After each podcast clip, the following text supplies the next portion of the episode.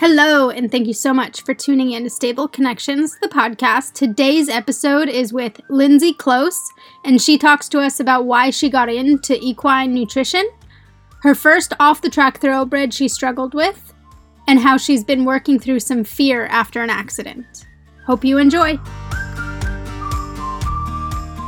Stable Connections is sponsored by The Equine Creative. The Equine Creative is a full service graphic design company specializing in logos and branding for equestrian entrepreneurs. With illustrations that honor your heart, your horse, and your hustle, let's outfit your business the way you'd outfit your horse. Please visit www.theequinecreative.com to learn more. Stable Connections is sponsored by Chris Ellsworth Horsemanship. What could you and your horse accomplish if you could move past any obstacle in your path? Chris has worked with horses and humans for the past 40 years. Whatever your goals, Chris is an expert at setting you and your horse up for success. Join him for a clinic and experience firsthand how Chris can support you and your horse. Visit chrisellsworthhorsemanship.com or on Facebook at Chris Ellsworth Horsemanship. Basically, I got involved in horses when I realized that I couldn't own a dolphin as a child. That was my childhood dream was to be a dolphin trainer and do all the things dolphin. That just wouldn't work in my parents' pool in the backyard. Yep. So, How did that come into your trajectory? Did you like see did you see Free Willy or one of those or yep, yep. Basically, I watched Flipper, Free Willy, and I just loved everything whales and dolphins. Not necessarily aquatic life. I'm terrified of sharks. I mm-hmm. don't go to the ocean just for that reason. Yeah. But I just really wanted a dolphin. Yeah. And so how did horses kind of come into the trajectory instead? yeah, so my parents and my grandparents, we all lived on on some property and they had horses. My mom was into horses when she was younger and so they still had all the family horses and we would go out and and you know, they'd time to a tree and I would sit on them for hours and that made me happy, but once the dolphin thing didn't work out, I decided to move forward with the horses and take that a little more seriously than just going out and feeding them treats. Yep. And so did you like start taking lessons or what did that look like exactly? Yeah, I started taking lessons when I was about seven years old. We kind of had, you know, kind of the classic backyard horse story. Went and took, you know, Western riding lessons, discovered English, switched disciplines to that, and I just rode kind of the lesson barn ponies and had fun on those horses until eventually we saved up to, to buy my first horse. She was an Arabian and she was a total sweetheart. And did you do any showing growing up? I did. We showed on the local little pony club circuit and not necessarily 4 H shows or anything, but there's a lot of schooling shows around, so we kind of hit all those. What area did you grow up in? I'm originally from Auburn, Grass Valley area. Okay. So kind of northern foothills, California. And are you still up there? Nope. I am now out in the foothills in a little tiny town with one stoplight called Valley Springs. Okay, cool. Still in California though. yes. Yep. hmm Did you think you wanted to be a vet or a trainer or like did you have an idea? I thought I was going to be a horse trainer, and so that was kind of the route I pursued. I ended up working at uh, Morgan Show Barn, just kind of local to, to where my family lived. And I also worked at a halter horse barn, and they were they were great. I learned a lot. It was a lot of learning behind the scenes what happens at horse shows and things. And um, my experiences at the Morgan Show Barn were were a little different. I loved that breed of horse. Absolutely loved the horse, but maybe not the behind the scenes. So it almost kind of ruined horses for me. And I know it was just just that incident in that you know that barn environment itself and not the industry as a whole. There are super great people in the Morgan industry and great barns, but the one I was in was was I learned a lot.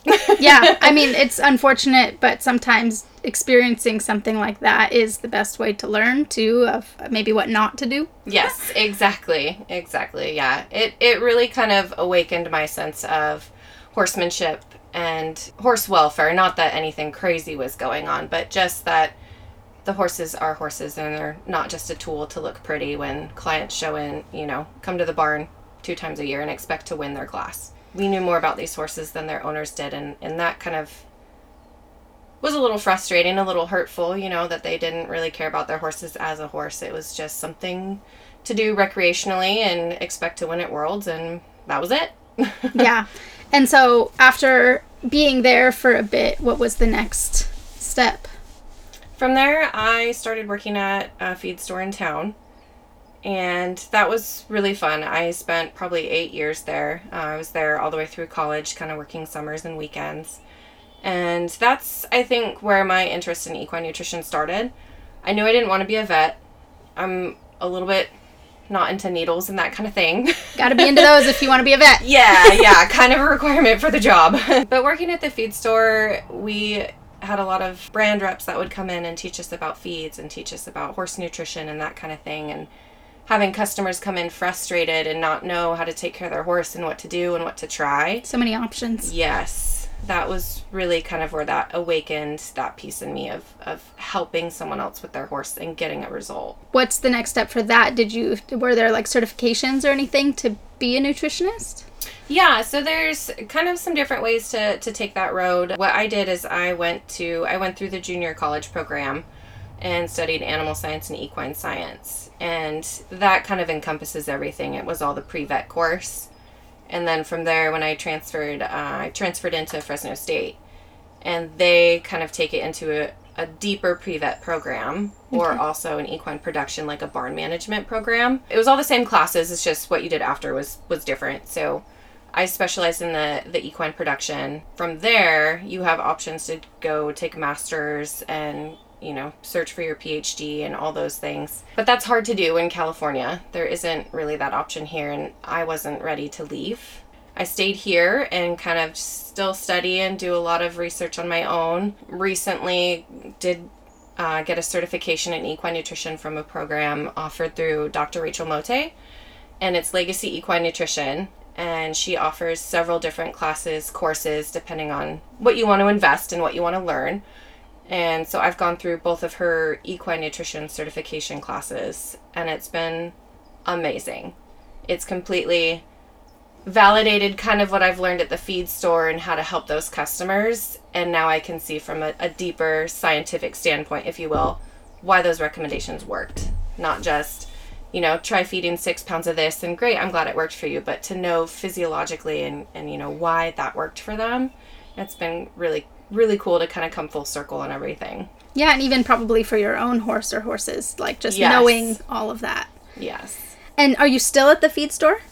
I am not. They are actually one of our current customers. Uh, I work for Elk Grove Milling now, which is most people know them by Stable Mix and not Elk Grove Milling. so I'm on the backside now where we actually manufacture feed and I run the operations and recently stepped into sales management there too. So it's really cool learning about you know, where things start. We do a lot of farming, we grow our own hay. So it's kind of fun to start, you know, literally from the ground to a finished product to then offer it to customers. It's really awesome. Yeah. And tell me a little bit more about Elk Grove Milling and kind of what they stand for and what they offer. Yeah, so Elk Grove Milling itself has been in business for over 40 years. I've been with them for over eight and I can say through the entire time I've been there, their mantras, you know, the healthier, happier horses and creating complete feeds that fulfill all dietary requirements. And that is something that is very true. I kind of joke with my friends because you hear in the, in the food industry, a lot of people, you know, work for a food company or food manufacturing and they won't eat that product. Well, I'm involved with the very baseline production of our product and I feed it at home and it's it's exactly what I need for my feed program. They do a great job in providing us with education. If I come across something I want to learn more about, I just go to my boss and I let him know, "Hey, this is something that could help us, could benefit our customers. You know, what do you think?" And he's always, "Yep, absolutely. Go learn about it." It's really awesome. His vision has has been really great and he's super supportive of everyone else. And it's more it's a smaller company. Yes. Correct? Yeah. Compared to a lot of the other big feed options. Yep. That's kind of funny. Something we always joke about too is we are a very small company with a large footprint. I mean, just for an example, there's only three of us in the office. It's kind of a lot. We all wear a lot of hats. We all have our designated job duties, but really we just kind of keep the wheel moving forward and and keep it going and make sure we have a consistent supply for everybody. Do you guys do like sponsorships and different things like that? We do. Um, we do offer sponsorships. We do a lot of donation things to raffle baskets, supporting 4-H and FFA groups. We go to fairs and help the the FFA and 4-H kids. So we do kind of try to stay involved in the community. The owner is really big into Rotary and supporting global visions for Rotary and, you know, a lot of humanitarian effort, human and animals. So it's it's yeah, we definitely try to support where we can and, and help where we can. Yeah, and it's more than just horse feed, correct? Yes. Yep, we have a full line. I kind of call it, you know, the farmyard.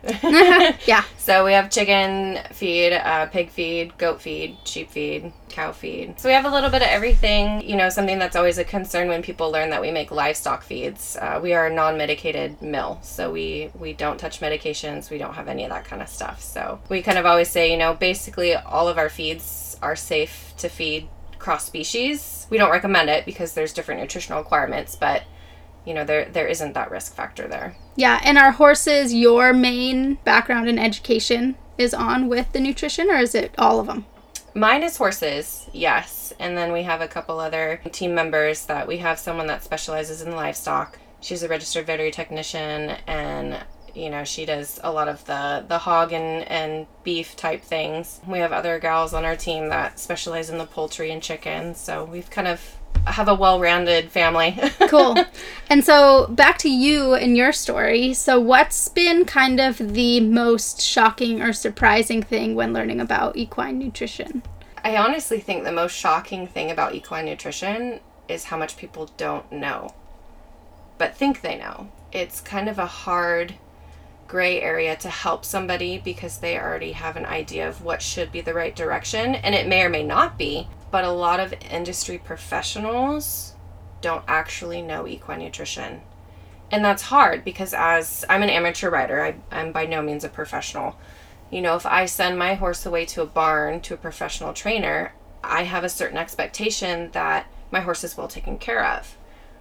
But that may or may not be the case. So it's it's just kind of interesting to to be helping individual horse owners industry professionals and see how much of a gap there is. Even in, in you know, veterinary practices, they do learn about equine nutrition, but it's certainly not a focus. Their focus is to keep our horses alive. right, right, right, right. So, you know, when they It's just kind of like a bullet point yeah, on the nutrition probably. Yeah, yeah. So that was that was another moment in my life I think that really spurred me in the nutrition aspect was I had um my first, I call it my grown up horse. Hmm. I got a thoroughbred off the track when I was a teenager, and he struggled. I mean, classic thoroughbred story, hard keeper, the whole thing. I was feeding him so much food premium food, high fat, high fiber, everything that everyone said to feed. I was just kind of researching it one night, and I was just looking at different diets of different horses and sport horses. And mind you, I wasn't showing him hard. He really was just in light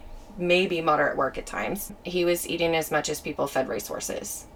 And I was like, "There's something wrong." And probably still not gaining. Yeah, he yeah. needed to. He was. yeah. I kept a blanket on him. I was. I was embarrassed. I was like, I know people are judging me because I'm judging me. so, you know, I felt horrible. But I was like, what am I doing so wrong? You know, I'm feeding him so much food. So, I I thought he had cancer. I took him to the vet, and I was like, can you do some blood work? Something's wrong with him. And they said, oh, the blood work came back fine. Just feed him more. I was like, no, I'm I'm feeding him so much. There's just no way he physically cannot even digest the amount of food I'm feeding Yeah, him. like at he's not absorbing it. Yeah, exactly. Like there's I'm I'm missing a link. And uh, one of my friends, she's a, a professional barrel racer now, but at the time she just said she's like, "Hey, have you treated him for ulcers?" And I was like, "No." What? Tell me more about that. What is that? And you know, this was several years ago. Before now, today, Everyone talks is- about it. Yeah, it's, Yeah. it's a thing. But back then, you know, it really wasn't. It wasn't really talked about. And you know, I was at a vet clinic doing blood work. They didn't present me with that option. You know, mm-hmm. so I was like, that's weird. Treated him for ulcers. Put on a ton of weight. Never had a problem. So it's just, yeah, you know, that frustration of not having the answers. I went to a professional, and they're a great vet clinic. I mean, nothing against them at all, you know, but it was just, it, it wasn't known about really then to really check that box and, and go down that road. And, you know, we kind of learn about things now, a lot of conversation around leaky gut syndrome. the presentation is almost exactly like ulcers, but you can't scope them for leaky gut syndrome. So how do you? So it's just kind of interesting to watch science move forward and realize all these sources are telling us we need to listen to them. But how do we determine what's wrong? You Yeah. know, from a clinical standpoint. And it, it kind of takes both. It takes veterinarians. Absolutely. I would have a lot of issues if I didn't have my veterinarian on, you know, basically on call. Yep, yep. Mm, but you know nutrition is such a factor we were at a, a seminar a couple months ago and, and one of the presenters that was speaking said something that was pretty interesting to me both his parents are veterinarians and he's not he chose the nutrition focus and he was saying that nutrition is as much preventative medicine as anything else we're doing and that really hit a light bulb for me It's for humans too. Yeah. Like it's for it nutrition plays a part in everything. Your energy, mm-hmm. like your sleep, like literally everything. Yeah.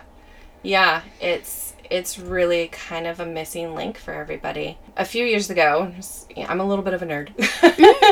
a few years ago, we were in Kentucky at, at a facility that does a lot of uh, micronutrient type, yeast type products. And they kind of walked us through the lab and showed us some studies they're working on. And quite literally, they're looking at how nutrition turns on dormant genes in your DNA. And it just, you know, there's so much behind quality nutrition versus just making it buy on something.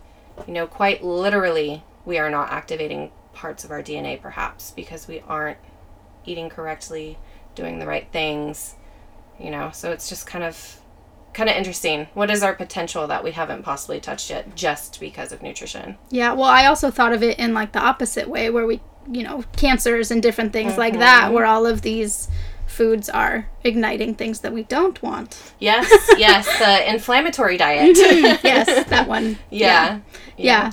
And did you ever think about doing kind of like the human route of things as well or no? I did not, but what's ironic about that is my mother is actually a human nutritionist. Oh, cool. So, yeah, she's a registered dietitian. So, I kind of think now that I'm a little older, as I look back on life, growing up with my mom, who was very big into health and nutrition and food, and learning that I loved horses and could get away from dolphins. And, uh, you know, it, it kind of came full circle that I'm just fascinated by equine nutrition. And it's kind of the same. You know, there there's obviously a lot of differences between the two, but the general concepts are the same. We have the same building blocks, the same core nutrition that we need, you know, the macro minerals, micro minerals and all the things and quality protein. It's kind of fun to kind of play in both worlds and I'll come across stuff and reach out to my mom about it and ask her questions and she'll kind of give me the human perspective and you know, then I'm like, well, this is how it works in a horse, you know. Yeah, that's cool. That's fun Yeah. to be able to do that.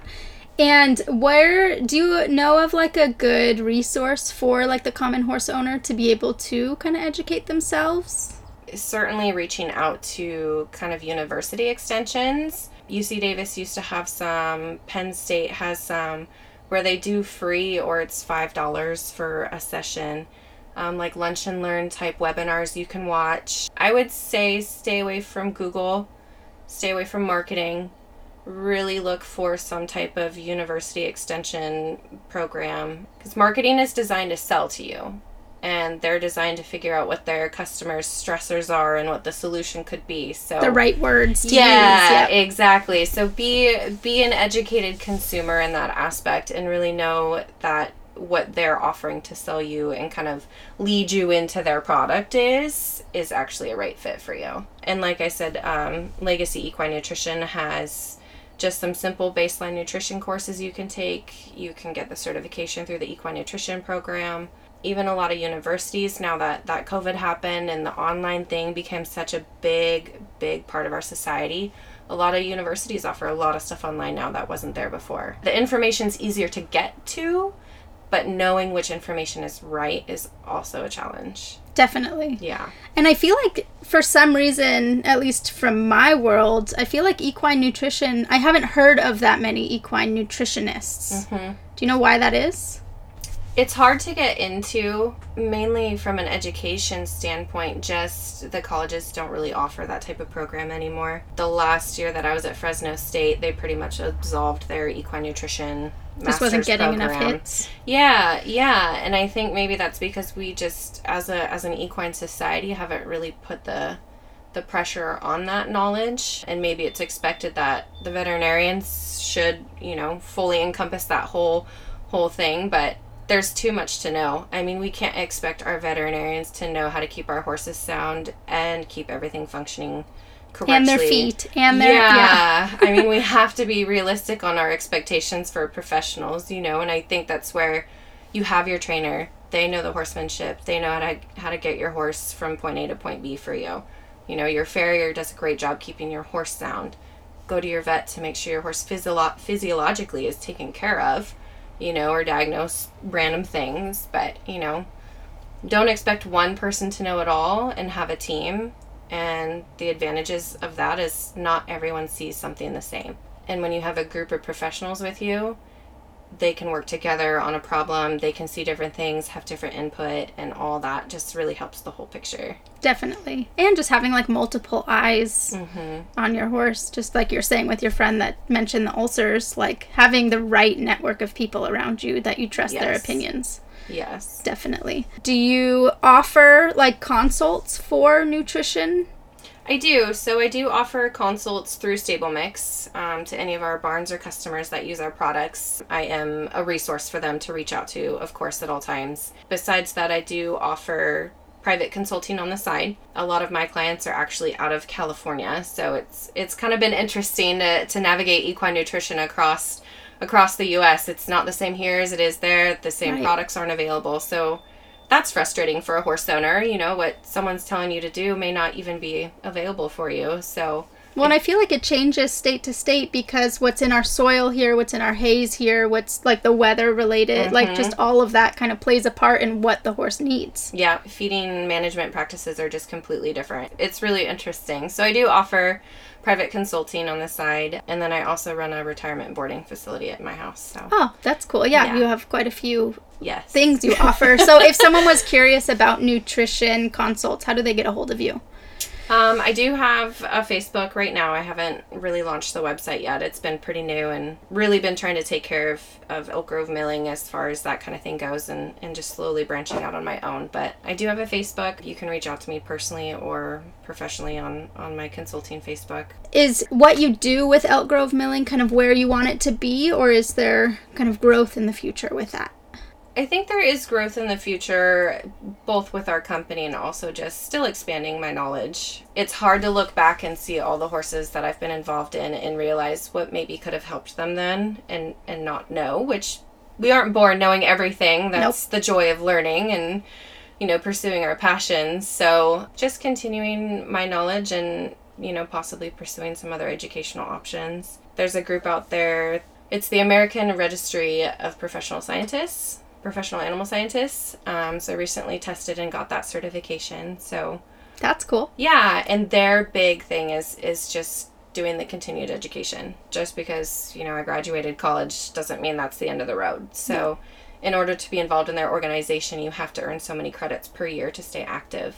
That's kind of fun. You kind of have to go through their website and find all the courses you can take that still qualify and you know stay active and it's great because science is always ever changing, you know, like Definitely. struggling with my horse with ulcers back then it wasn't a thing and now it's literally commonplace The main thing. yeah you just go to the feed store buy your tube of UlcerGard and you're done you Yeah. know it wasn't like that so following the science is is something that i think you know we always have to pursue Is there anything else within your trajectory that kind of has made you who you are? yeah i mean i would i would have to say just you know pursuing the opportunities that open doors from a, a financial standpoint you know just going through the motions paying for school and and taking all the right things wasn't really an option. So i think having to work full-time while going to college full-time while trying to you know manage a job and manage my horses and put everything together really kind of put that drive together for me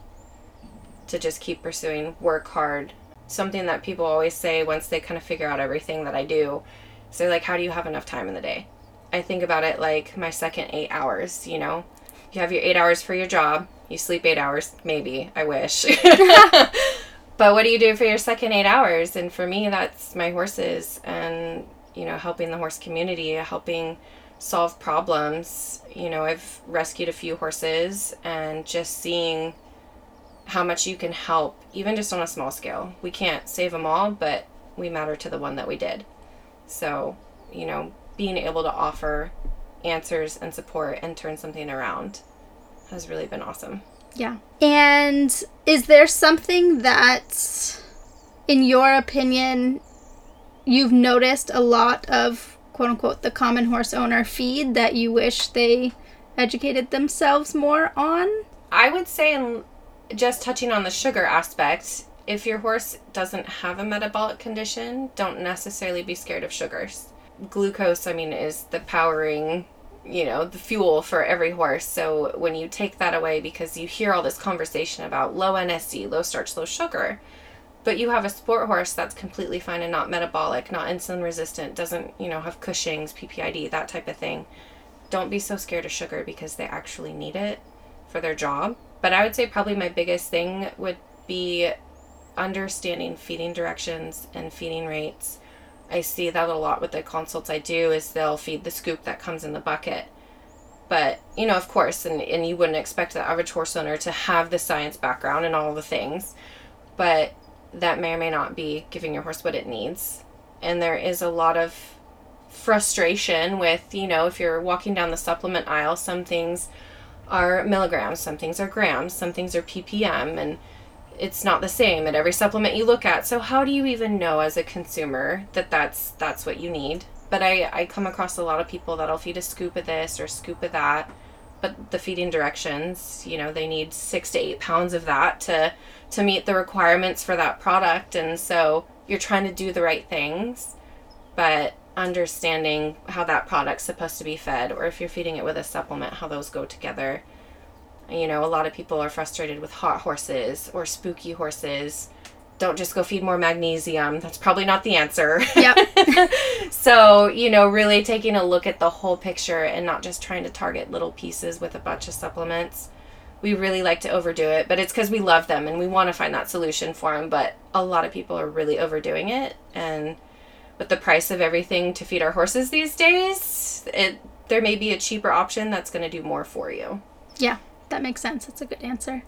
So let's go into the question What is something within the community that you want to see evolve or change? And then how can you help with that change? I think as a community, we need to offer better resources for horse owners and, you know, better, not necessarily tools or, you know, flyers or brochures or those kinds of things, but just being able to offer that service to horse owners like you said how does an average horse owner even find out this information?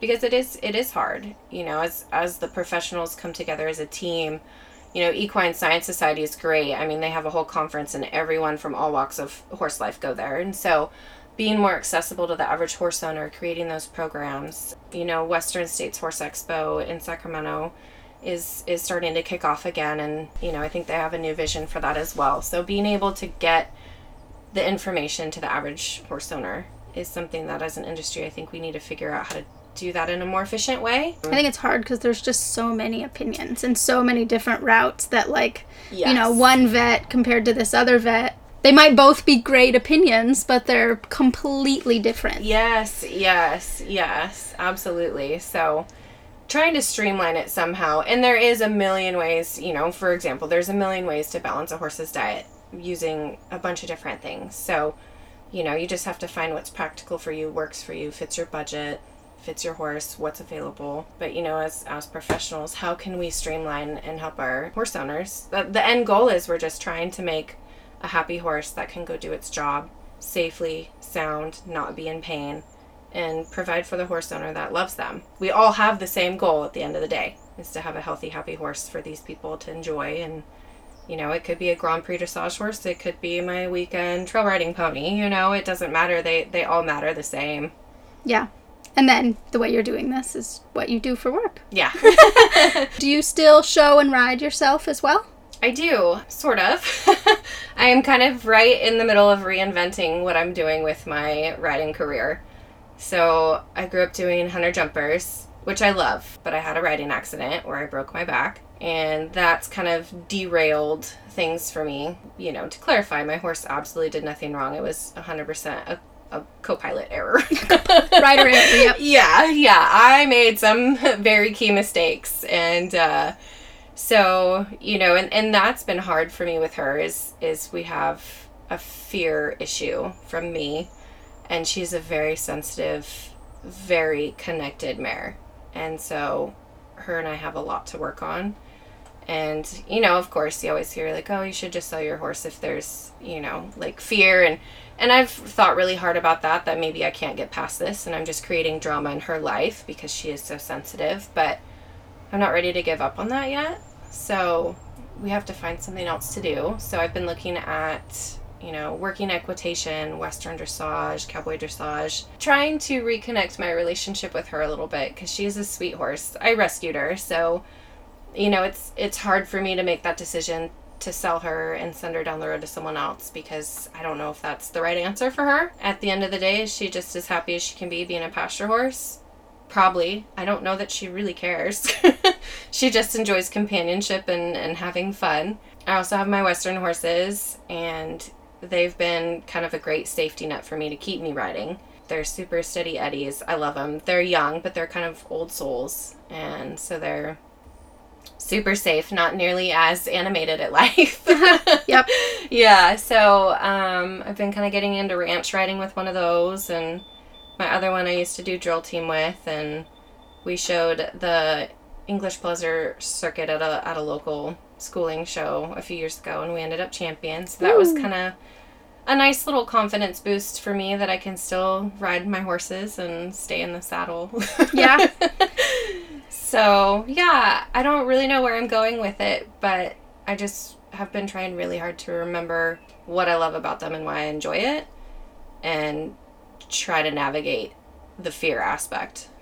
Yeah, I think it's a super common thing for people to have an accident and then to have fear and to kind of, at least for me, to hone in on what the fear is about. If it's like fear of getting hurt again, or fear of being in the hospital, or you know, like actually yeah. honing in on what it is about the fear, and then to, in my mind, I try to recognize like the universe works the way it needs to.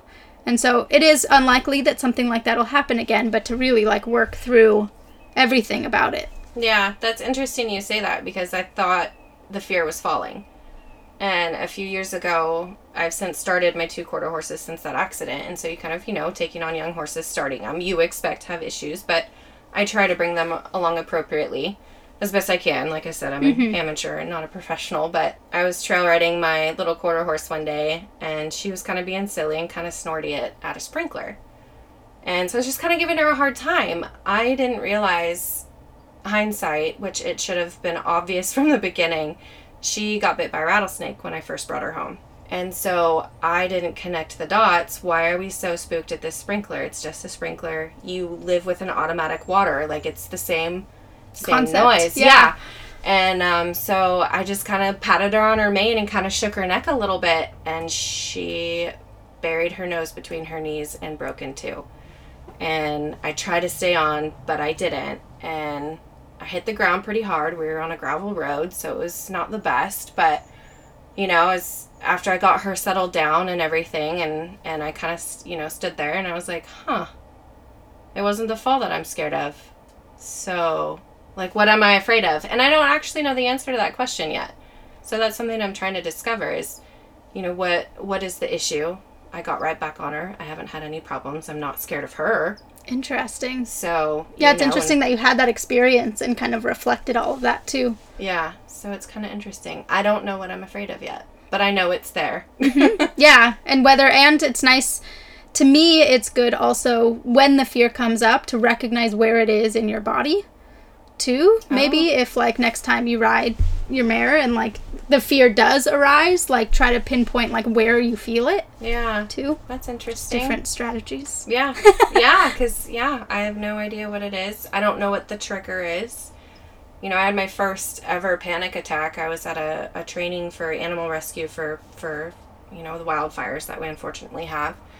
And they played this motivational video and it was all just people having show jumping accidents and the whole thing. And I had never had a panic attack and I didn't know what was happening. I was like, here I am in the middle of this room full of a bunch of people learning this training. And I was like, I'm having a problem. I don't know what's going on. What was happening? Um, I just started not being able to breathe and really wanted to just, you know, break down in tears the whole deal. So I just started drinking my water bottle because you can't cry when you're drinking water. So I literally. You gotta keep the water in while it's coming out. I literally was so like channeling into drinking my water bottle, don't cry, like hold it together, hyperventilating, all like hot and sweaty. And I was like, if the person sitting next to me looked over, they're probably, you know, what is wrong with her? I'm over here just having a whole moment and uh, kind of walked through it and then we went on break and i went out and I, I told my husband i said i think i just had a panic attack he's like really? Like what happened? And i was like i don't know. Like it was a motivational like uplifting video but it was all you know thrills and spills on horses and it like just sent me somewhere you know? It was super bizarre. And um, kind of the same thing. I was i was at um, night of the horse at del mar on a, a drill team i used to ride for the california cowgirls. And we were warming up, literally 15 minutes about to go in for showtime, and our head rider with the whistle fell off and, and broke her wrist. And I mean, she's like the core of our team. She literally gives us the directions oh, with no. the whistle. Yeah. So, and so ambulance comes and it was a whole deal. And I kind of like felt that panic. But again, I was like, hold it together. Like, we're at a performance. We have a whole team. Keep it together. So I rode off, you know, by myself with my horse in the corner and just really tried to focus on breathing and calming down. And I realized if I was by myself at that moment, I would have gotten off and been done. But I couldn't let my team down, so I had to stay. And I thought that was super interesting to me that that was a de- deciding factor. I was okay with letting myself down and putting my horse away and, and going and having a moment, but I couldn't let the team down. So that that year was really interesting and I honestly think riding drill that year, being in a team environment really saved my riding because I couldn't let them down when I started having insecurities and, and issues. And you know it's it's just kind of interesting to have that opportunity. Mm-hmm. because a lot of horse events aren't aren't team events. You know we honestly compete against each other. Yeah. It's not like a camaraderie effort of you know making sure everyone's okay. And you know i think drill team gets overlooked a little bit but it's it's actually great to have that support. And, you know, if you're struggling and your teammate can ride by you and be like, hey, like you're okay, like breathe, like move move on, like you're doing okay, mm-hmm. you know. Mm-hmm. So it's it was really awesome to have that support from that team and now I'm on a on a flag team that just started up. We're called the Liberty Bells. Hmm. and uh, we've done a few parades and things and just having that camaraderie, it's just really nice to you know, go have fun, something do something fun with your horse. Don't always do something show ring and competition and you know, really worry about that ribbon. How are you going to place? Are you prepared? What are you doing? Go find something fun to do. It's it's almost taken me completely out of the show ring, to be honest. I really enjoy my horses. I really enjoy riding with my friends and having teamwork and network and you know, if one of our horses is, you know, shows up lame and we're going to an event, they're going to bring their extra for you. So it's just kind of it's kind of nice. It's been a breath of fresh air yeah, it's nice to have that camaraderie and that team mm-hmm. approach to it. And I totally, yeah, a lot of the showing world, which works for some people, but yeah, even dressage, hunters, all of it. You're yes, you have kind of your barn that yeah. comes with you and cheers you on, hopefully. but if they don't, you need a new barn. yes. But to have yeah, to have that group that then goes out and like you all are winners or you all unfortunately didn't win but get to talk about what you could have done better or mm-hmm. you know i think that's that's great to have yeah that's cool that it made such a big impact on you yeah i think it honestly saved my me riding yeah. truly. You know i had two young horses and then my thoroughbred and it was kind of a dead end for me at that point. But i had some safe horses that i could hop on and you know keep working through things and build back up. So and that was you know, three years ago. So still have a lot of work to do and it gets frustrating at times, but if I look back and see how much work I've put into just being confident and staying on horses, that, you know, we have the time we're allowed to have. You know, we hope we have all the time in the world, but right. gotta appreciate what we do have. Exactly, exactly, and and not get stuck and frustrated about how far you haven't come because you're ahead of where you were yesterday. So Right. I know it's a good reality check, whether you own a business or have a horse or mm-hmm. whatever it is, to kind of, we all kind of strive for that, not all, but a lot of us strive for that next step. Or if you're, if you started a business and you're like, okay, what can I do next? But also to kind of hone in and reflect on, I got here. Like to appreciate it and not just continue to step forward. yeah. It's good for us to kind of continuously go back and forth. Yeah, and I think sometimes, you know, we unfortunately project our frustrations onto our horses. And, you know, if we just respect them for trying, I mean, they always try, you know, we can't take advantage of that. So be appreciative. They tried a little harder today than they did yesterday. If they didn't understand it, then how do we help each other learn what we're trying to do? Yeah, it might be the way you're asking, not necessarily what they're offering. Yeah. Yeah, exactly. Yeah. Exactly. So, you know, don't don't take it all for granted just cuz you're not where you wanted to be and you know, appreciate things in the moments and and you know, enjoy them. And you get to ask me one question. So is there something you don't know anything about me, which is fun. So Yeah, it's wide open on the questions. I mean, I guess going with the theme of things, you know, what what do you feel you know about equine nutrition or, you know, how confident are you as a horse consumer to walk into a feed store and purchase a bag of feed or pick a supplement? I mean, how, you know, how do you know what you're buying? I ask friends that I trust in terms of I've you're the first equine nutritionist that I've met. Um, so I have a friend, a close friend of mine, who has done a lot of research, a lot of studying, is a healthy person herself, which I pay attention to as well. Yes. and she's had multiple horses that have had di- all sorts of different varied diets and you know she goes the all natural route and blah blah blah and so she is someone who i've consulted with um, in terms of what she would feed my horse or you know her opinion of this or how much i should do of that so, and I don't do much research just because I'm scared of Google most of the time and there's just too much info on there.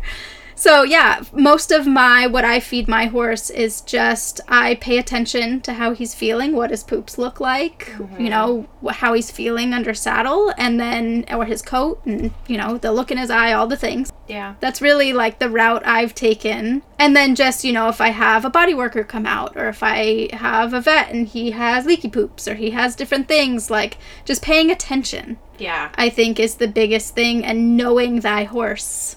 Like just knowing my horse specifically, there was a time, so he's in an acre pasture.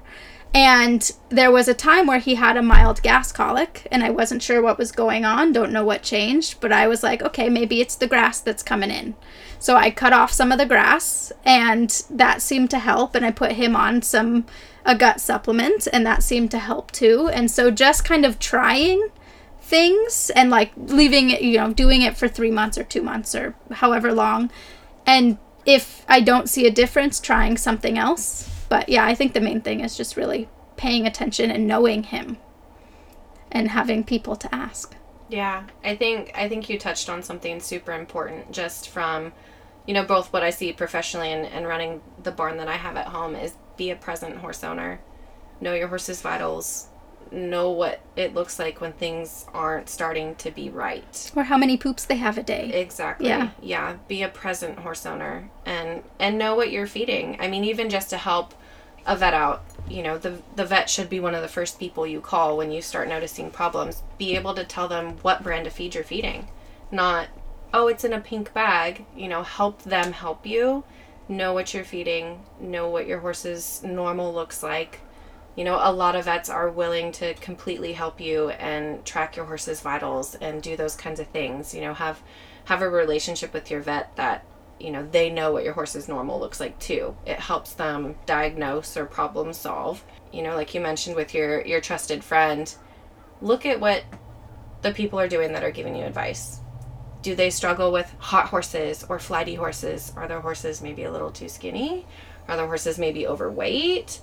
You know how do they conduct themselves as as a healthy person or you know really really be serious about knowing where your advice is coming from. Well, and even just because she has a PRE, just as I have a PRE, so even even that plays a part for me. The fact that she has the same breed of the horse that I have, and so yes, the same breed can have a completely different diet, but also she knows a little bit about this Yeah. specific breed as well. And it's hard because not everyone can put their horse on an acre pasture, or not all horses can be on grass, and there's so many variables. Something that I've done is I have kind of an Excel spreadsheet calendar because every season is different too, right? Yeah. Like my mm-hmm. horse, I barely have to feed him in like spring and fall because of the grass being out there and stuff. When w- winter, I feed him a little bit more hay because of the cold and blah blah blah.